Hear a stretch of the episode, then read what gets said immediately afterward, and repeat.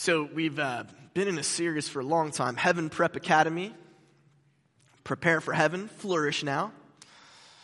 Um, but as we, it's really on the Sermon on the Mount, Jesus' most extensive teaching in the New Testament, the longest section of his teaching, and really the idea being like, hey, this is how you're going to live if you want to be the kinds of people who fit comfortably into heaven, and the kinds of people who have spiritual flourishing now, here, in this place.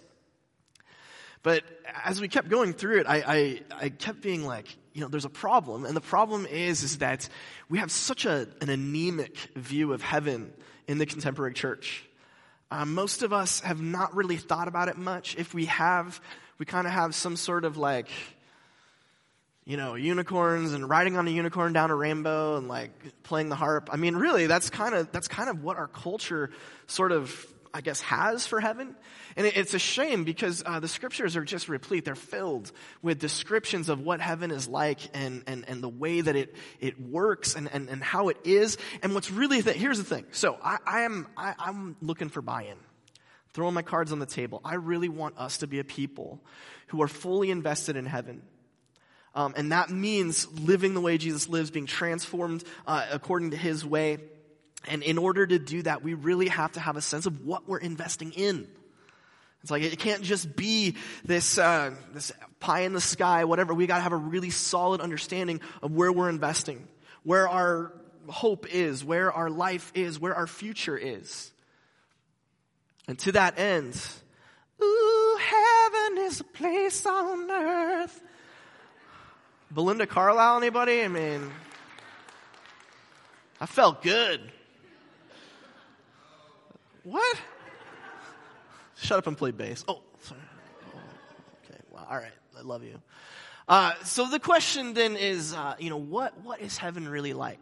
What's heaven really like? Um, is it the unicorn rainbow fantasy or is it something uh, much different? And in order to answer that question, we're going to journey through, really, we're going to be focused on uh, one of the most famous texts about heaven from Revelation 21. But we're going to look at a whole bunch of other texts that help us to understand what Revelation 21 is really trying to communicate, what's trying to say. And so uh, let's begin just by reading uh, Revelation 21, 1 to 4, to get a sense of, uh, of heaven. This is John, um, who knew Jesus. He's exiled, he's living on on an island and he has this vision. And part of the vision is this. He says, Then I saw a new heaven and a new earth. For the former heaven and the former earth had passed away, and the sea was no more. I saw the holy city, New Jerusalem, coming down from heaven, uh, out of heaven from God, made ready as a bride beautifully dressed for her husband. I heard a loud voice from the throne say, behold or look, God's home is here with humanity. He will live with them. They will be his peoples. God himself will be with them as their God. He will wipe away every tear from their eyes. Death will be no more. There will be no more mourning, crying, or pain anymore, for the former things have passed away. And at first blush, that really does sound like, you know, La La Land right? It sounds like, oh, you know, there's like, there's a city that's falling out of the sky and, you know, we've got, there's no more pain or death. Uh, God is now living with people. I mean, it sounds like a fantasy, right? And so it sounds like, it, it's easy to understand why we might imagine God with an old beard sitting on the clouds and us with him, you know, and golden light everywhere. We can understand that. It makes sense. Unless, unless and until we begin actually looking at the text and beginning to understand them. And so let's do that. The very, very first thing I want to highlight there a new heaven and a new earth. For the former heaven and the former earth had passed away. Sounds like uh, this whole new uh, world, like, you know, the world that, that we know is completely different, and, and what we've experienced here is just wiped off the map, erased, and something brand new takes its place. I want to push against that view a little bit. I'm going to say that that's not right. Okay? And to do so, I want us to look um, for a second at uh, something that, that we get from Peter. This is in 2 Peter. This is where Peter's talking about the new heaven and the earth, new earth. You'll see that at the very bottom of this text. He says, But the day of the Lord will come like a thief. On that day, the heavens will pass away with a dreadful noise. The elements will be consumed by fire. And the earth and all the works done on it will be exposed. Because of that day, the heavens will be destroyed by fire, the elements will melt away in the flames. But according to his promise, we are waiting for a new heaven and a new earth where righteousness is at home. Oof, that's scary. I mean, you get that? Like the elements are going to melt away. Elements in the ancient world, uh, the ancient world, they didn't have physics like we have physics, but they had their own kind of physics. Uh, based on the work of uh, Aristotle and other Greek philosophers. And so you, you get that word elements, uh, the stoicheia, it's, it's the fundamental particles, it's the fundamental stuff out of which everything's made. Okay? Uh, and, and for the ancient peoples, was, there were four important ones. There's earth, air, water, and fire. And so the ancient peoples thought, according to this view of physics, that if you just cut things up enough, you would recognize that everything was built out of earth, air, water, and fire. And there's nothing else that, that made up stuff in the universe. And so if you're listening to what Peter says, then you should be really confused. Because how is it that fire is going to destroy, among other things, fire? This should be very weird to you because you know that everything's made out of earth, air, uh, fire, and water, and yet somehow fire, the heavens are going to be destroyed by fire, and the elements will melt away in the flames. That makes no sense according to ancient physics. It would be like if we said something like, um, you know, and then then the super atom will consume all the atoms. Be like, what? And all the atoms will be wiped away by the atoms. Like, uh, that doesn't make sense. You can't wipe something away with it. And I think what's going on there is Peter's trying to, to draw our attention to the notion that, um, that yeah, there's, there's going to be stuff in the new heaven. It's just going to be different. Okay? Uh, whatever, whatever's going on, there will be a wiping away of stuff, but notice it's by other stuff. It's not as though matter ends. The building blocks of matter are still there. There's a different, it's different, it's new, because it has to be somehow different, otherwise fire couldn't wipe away fire. But there is something physical and something real and, and tangible about the next life.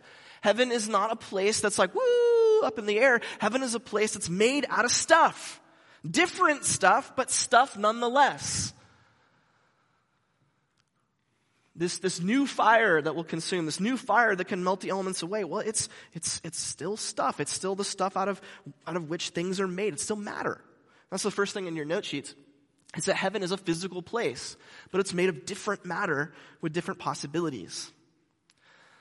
Um, the point of that is to recognize that, you know, when we, we think about heaven as, as, a, as a place, we, we, we often think of it as something far away, something intangible, something that doesn't really have like a, a stuffness to it, a matterness to it. We imagine that we're floating around with wings or whatever, but that's not the vision that Peter casts.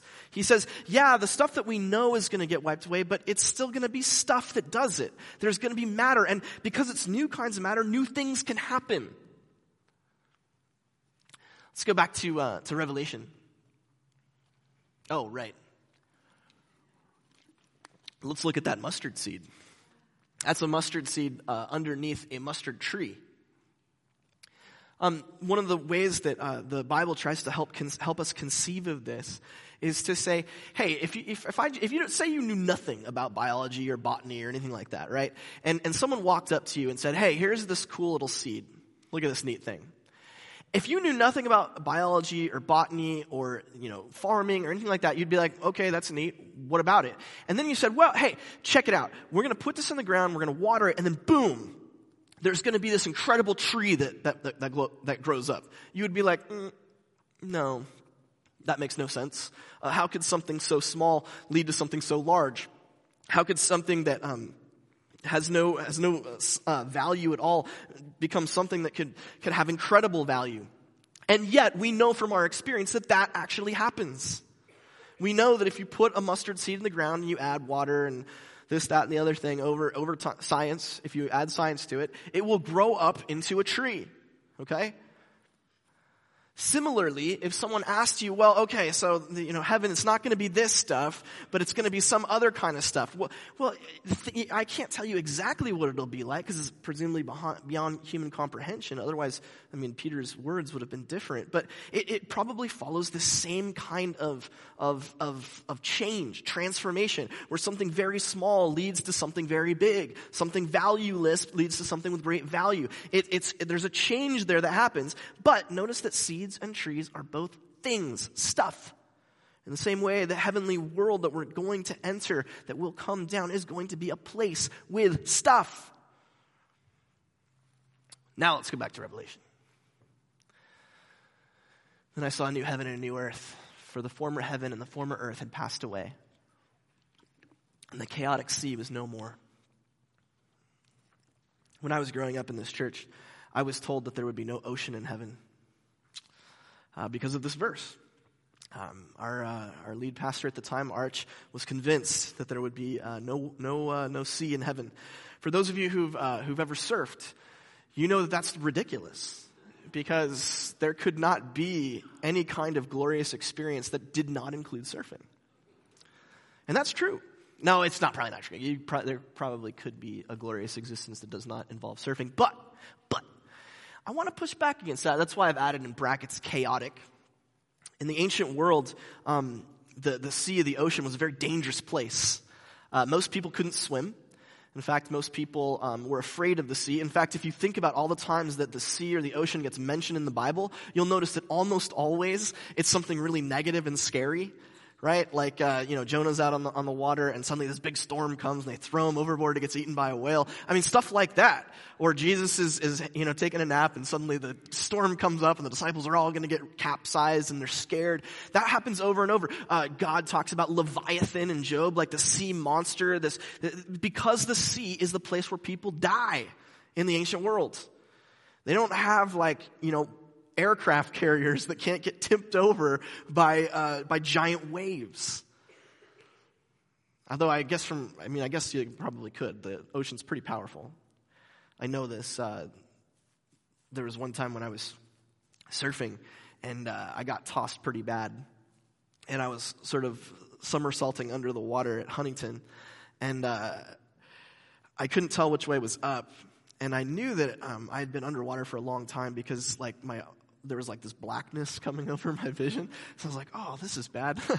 and, uh, and, I, and I recognized that, wow, right now I don't have a lot of um, power or agency to control what's going to happen to me.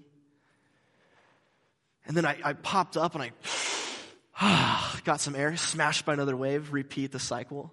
But then I came up a second time, and this time I stayed up, and breathing air, and I'm excited about it. And then I was like, wow, this is fun. Well, I mean, obviously it's not fun, it's terrifying.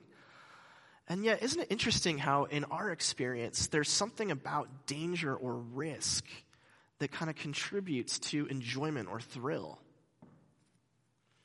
Well, if we, if we take this, um, tell you what, let's, let's look at the next, let, us let, see what, uh, what, what Paul has to say uh, uh about this. This is from Romans 8, 19 and 21. So Paul talking about the new heavens and the new earth, what it's going to be like. And he says this, the whole creation waits breathless with anticipation for the revelation of God's sons and daughters.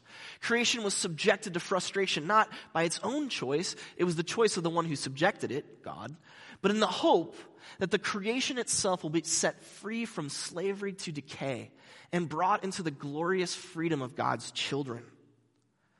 It's one of my favorite texts in the New Testament what Paul is saying is he's saying, right now, everything that's been made in this whole place is looking at us, anyone who's believed, and is jealous.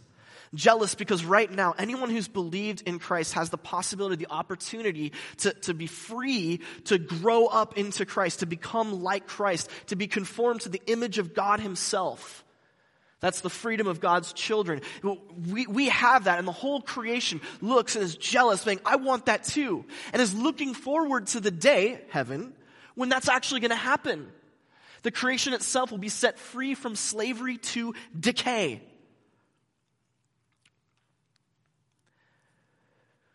Every experience that we have of the natural world, we have to recognize that it's tinged by something that's fallen, broken, messed up. That all, um, it, it's part of the world that we experience. In fact, we can't even really imagine the world without it. And yet, in a very real way, that's what John's saying when he says there's no more sea. You know, if you think of sea as, the, as a symbol for that which is corrupted or broken or decayed or dangerous and risky and terrorizing in the universe, that's what's going to be wiped away when, when, when heaven comes and all of creation will be unleashed in a way to become everything that it possibly could be. When it can finally reach its potential. It's the next thing in your note sheets. In heaven, life reaches its potential unhindered by sin and decay. Which is hard for us to imagine. Like I said, it's hard for me to imagine what um, the joy of surfing would be if there wasn't some elements of, of risk or danger to it. And yet, and yet, that's something that heaven is going to be like. It really is going to be the kind of place where you can, where, where life reaches its potential without being threatened by decay and by death. Um, so we're, like I said, Aaron's pregnant, which is awesome. Um, I imagine this when I'm thinking about um, the future, right? Notice it's a dude. Dude, man, if, if it's a girl, I'm going to be in trouble because this stuff's being recorded and presumably she might someday find. Well, okay, never mind. All right. So this is what we think about, right? Okay, we're going to have a baby, and that's going to be great. And then over time, that baby is going to grow up and become, you know, hopefully a, a more or less responsible teenager and, and eventually a man right? Little baby boy is going to grow up and become a man. In fact, that's the goal of raising kids. We don't raise kids uh, to be entertained. We don't raise kids just to make us feel good. We don't raise kids for any of those. We, re- we raise kids ultimately so that they, we, they can grow into the person that God has them be, right? They reach their potential. But the problem is, is that this is not the whole story. It's not just baby to, was that toddler to, I don't know, quarter baby to teenager to, I, I don't know what the third one is. It's something. It's a, it's, a, it's, a, it's a stage. And then, and then adulthood, right? Actually, it goes like this. Uh-oh. Oh no. I'm working on that second to last one and I'm only like 36. It's cool. Yeah. Do you notice, you know, it, there, it's not like it just keeps going.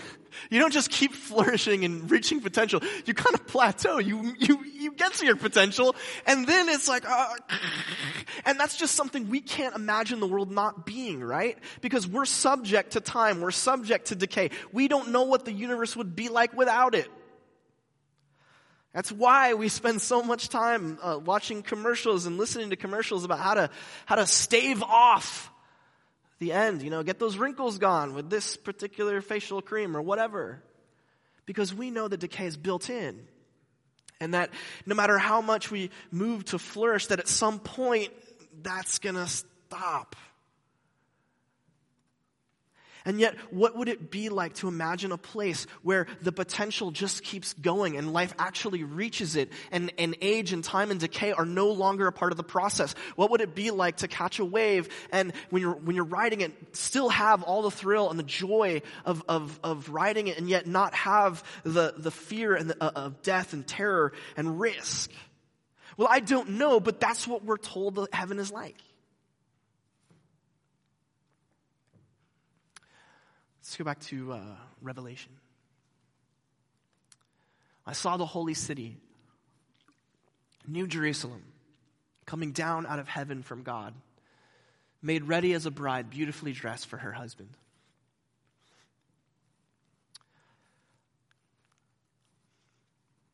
Do you notice that word city? New Jerusalem? Fresh, I mean, if we're kind of going with the, the, stuff we've already seen, like a fresh, revivified, glorified, but still physical city, New Jerusalem.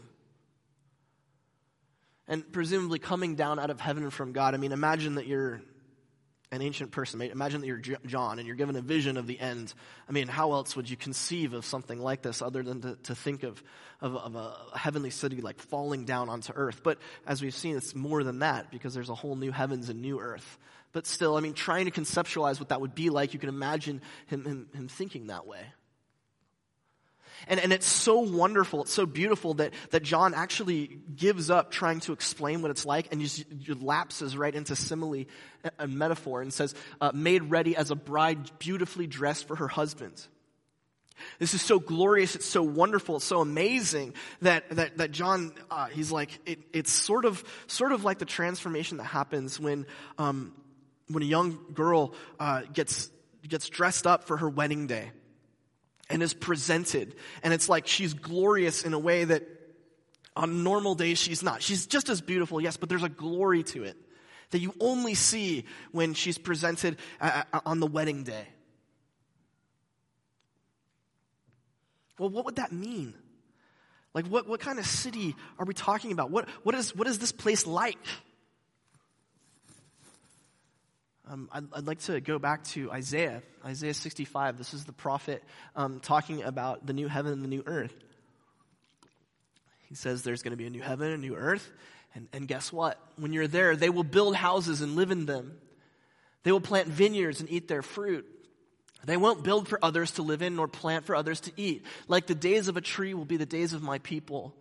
My chosen will make full use of their handiwork. They won't labor in vain. They won't, uh, this labor not, this is not um, labor for having children. This is working the grounds labor. They won't toil in vain, nor bear children to a world of horrors because they will be people blessed by Yahweh. They along with their descendants.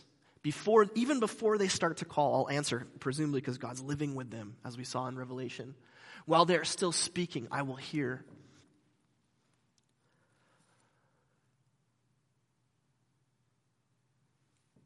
Is that what you thought you were going to do? You get up to heaven, you know, like, welcome. Hey, there's a plot of land over there. Get to work. And, and yet, that's kind of what Isaiah says. This is actually God speaking through the prophet. Um, it's interesting because um, the, the, the, sort of the image that, that Isaiah is working with is he's working with a people who um, what they're used to is you go and you uh, build a house for somebody else. That's your job, right? Or you're a slave or whatever. Um, you're an exile. You know, you, um, you plant your vineyards, and if you're lucky, you get to keep a few, but for the most part, you're handing off the wine to somebody else and, and the grapes. You um, aren't able to pursue your, your, your gifts and dreams, um, full use of their handiwork. You're not allowed to, to go and do that. You're, you're a slave or you're a peasant or you're a whatever, but you don't, you have dreams of becoming an artist. Well, guess what, friend? Those are just going to be dreams. You've got, you know, work to do. You know, the days of a tree will be my people. Um, trees and mountains in, in, in the Old Testament are often thought of as like ageless because they last a lot longer than humans and they seem to, to, to stay the same for very long periods of time. And it's, it's, it's like that. The days of my people will be, will be endless. They won't work in vain. That, that, that's the, the, one of the worst things in the world is um, when you when you engage in a project, right, and you put your heart and soul into it. Especially, um, you know, some guys probably in your, in, in, your jobs where you're like you're just you throw yourself into it 150 percent, and then as, when you think you're done, you think you've got it, the boss comes along and says, "This is garbage. Get out of here," and you're like, "Ugh." Well, that's not going to happen in the new heavens and new earth. You will labor, but not in vain.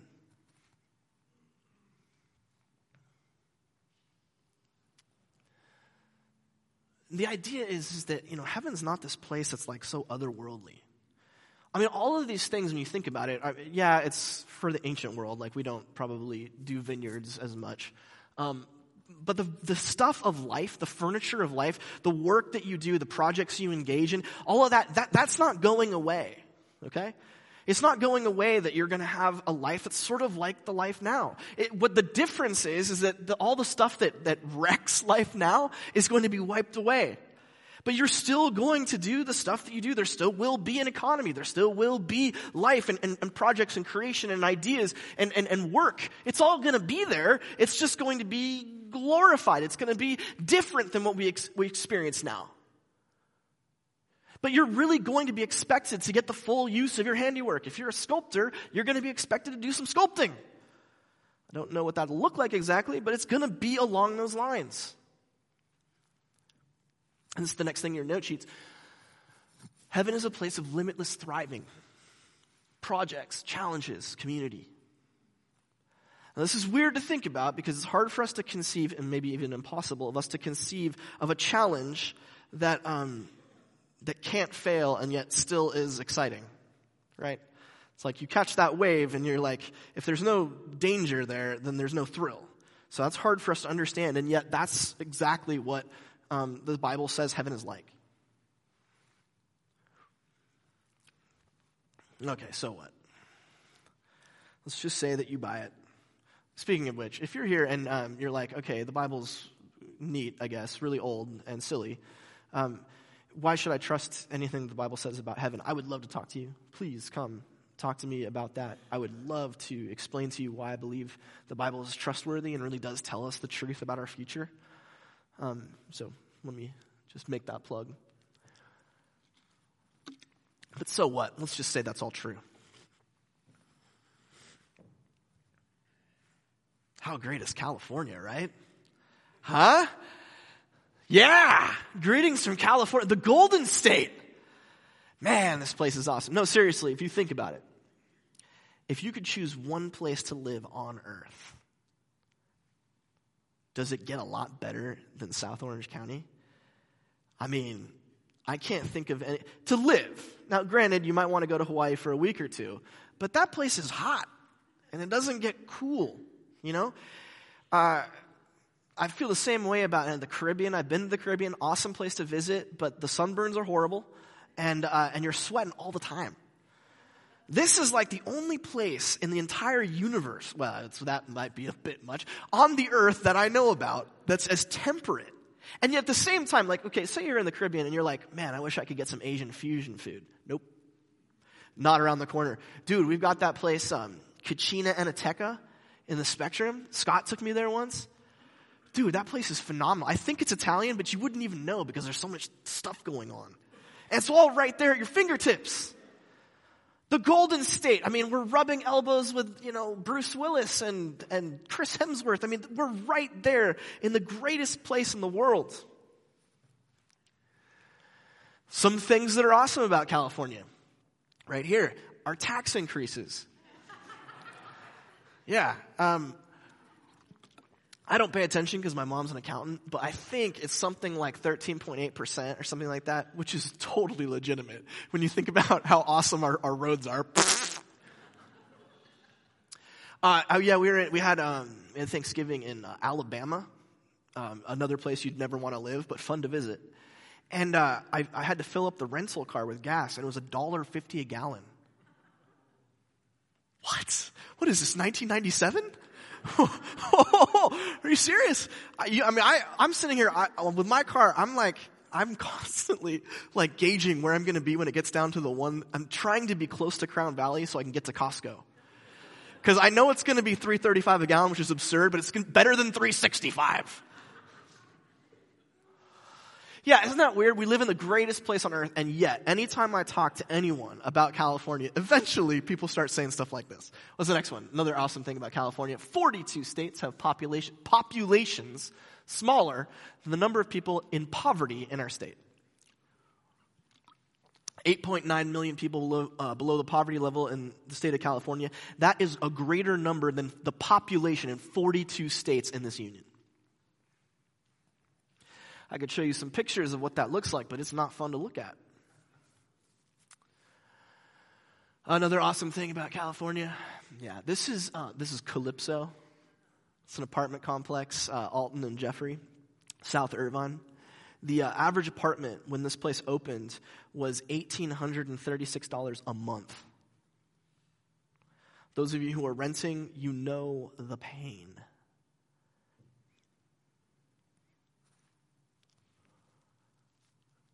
We have one more? Yeah. But good news, friends. Even though we have outrageous taxes, even though no one can afford to live, even though there's poverty as far as the eye can see, great news. In 2033, after an expenditure of $77 billion, you too will be able to take a bullet train from beautiful Modesto down to Fresno and back. Thanks, California. Thanks, Jerry Brown. Good call, buddy. Really looking forward to that. I've, I've been, there's a big Bakersfield shaped hole in my heart that the bullet train is going to fill if I can just survive the 20 years it's going to take for it to be completed. And so, anytime I talk to anybody about living in California, what ends up happening is we all start talking, man, wouldn't it be great to just roll out to Austin, Texas? Oh, outside Charlotte, North Carolina? Yeah. An exurb in Idaho? Mm. Reno, Nevada? Gold. Because we're all sitting here and here we are, we're living in paradise.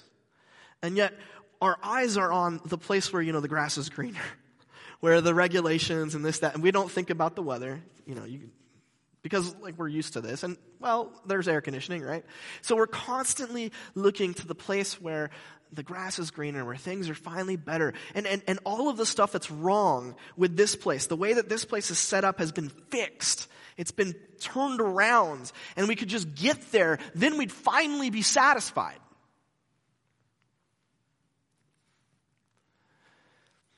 But of course if we're honest with ourselves we know that um, even when you get to Austin, Texas, as awesome as I'm sure it is, there's going to be other things.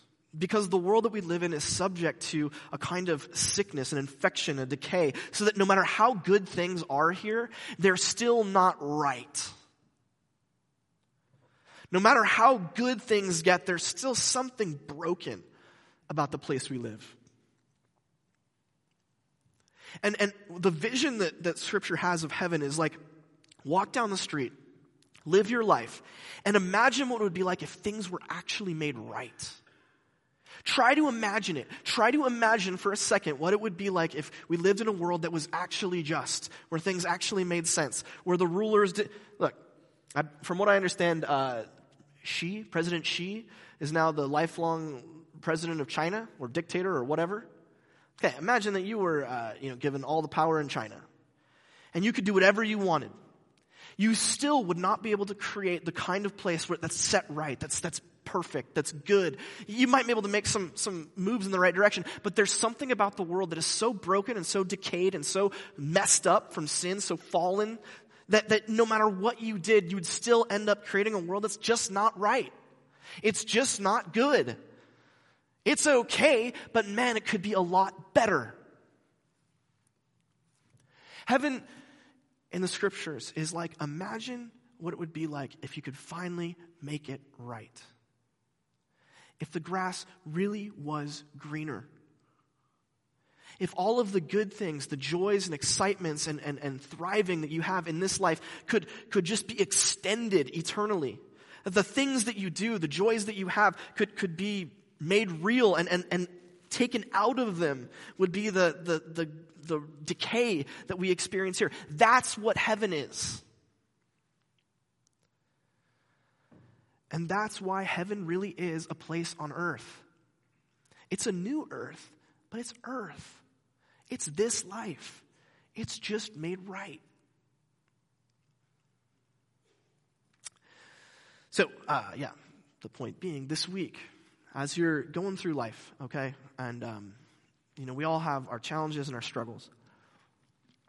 We all have our joys and our things that give us life and, and excite us. As you're going through, stop in, a moment of joy and think, what would it be like if this joy were perfected?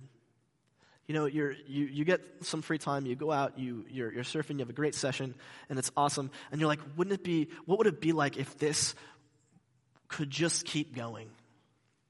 Likewise, you're um, involved in something that's challenging or difficult, it's frustrating, um, and yet you're really into it. It's an exciting project, it's something valuable to you. Think, think about what might it be like to be in an experience of life where all of the challenges, all of the difficulties eh, are, are sort of somehow removed, and yet the thrill and the joy of, of completing a project remains and is expanded and amplified. If you begin to think like that and take these moments to, to imagine these things, you will begin to, to start to get a sense of what heaven is like. And I predict, I predict that if we begin to do this and get a sense of what heaven is like, we are going to be way more interested in investing in it. If we say, all right, I have so many hours in a day, and I, I got to do X, Y, and Z. I've got to get this stuff out of it. If I'm really going to be putting my heart into something, wouldn't it be great to put my heart and my resources and my thoughts into that? Rather than all of this. That's a radical thing, and a lot of people will call you foolish for doing it. But it is what we're being called to. It is the call, the upward call of the gospel, to say, I'm not going to own all the stuff here.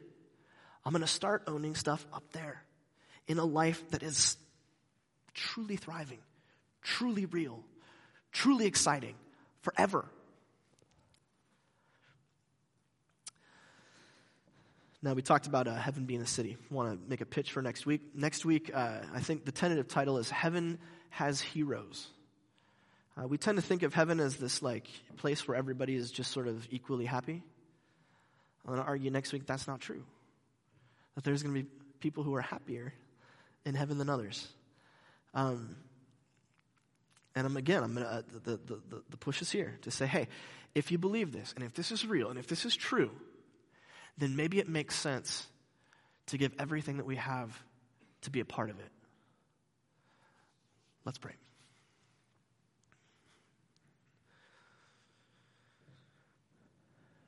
Gracious God and Father, um, set in our hearts and in our minds a vision of your kingdom, a place um, that's just not that different from this one.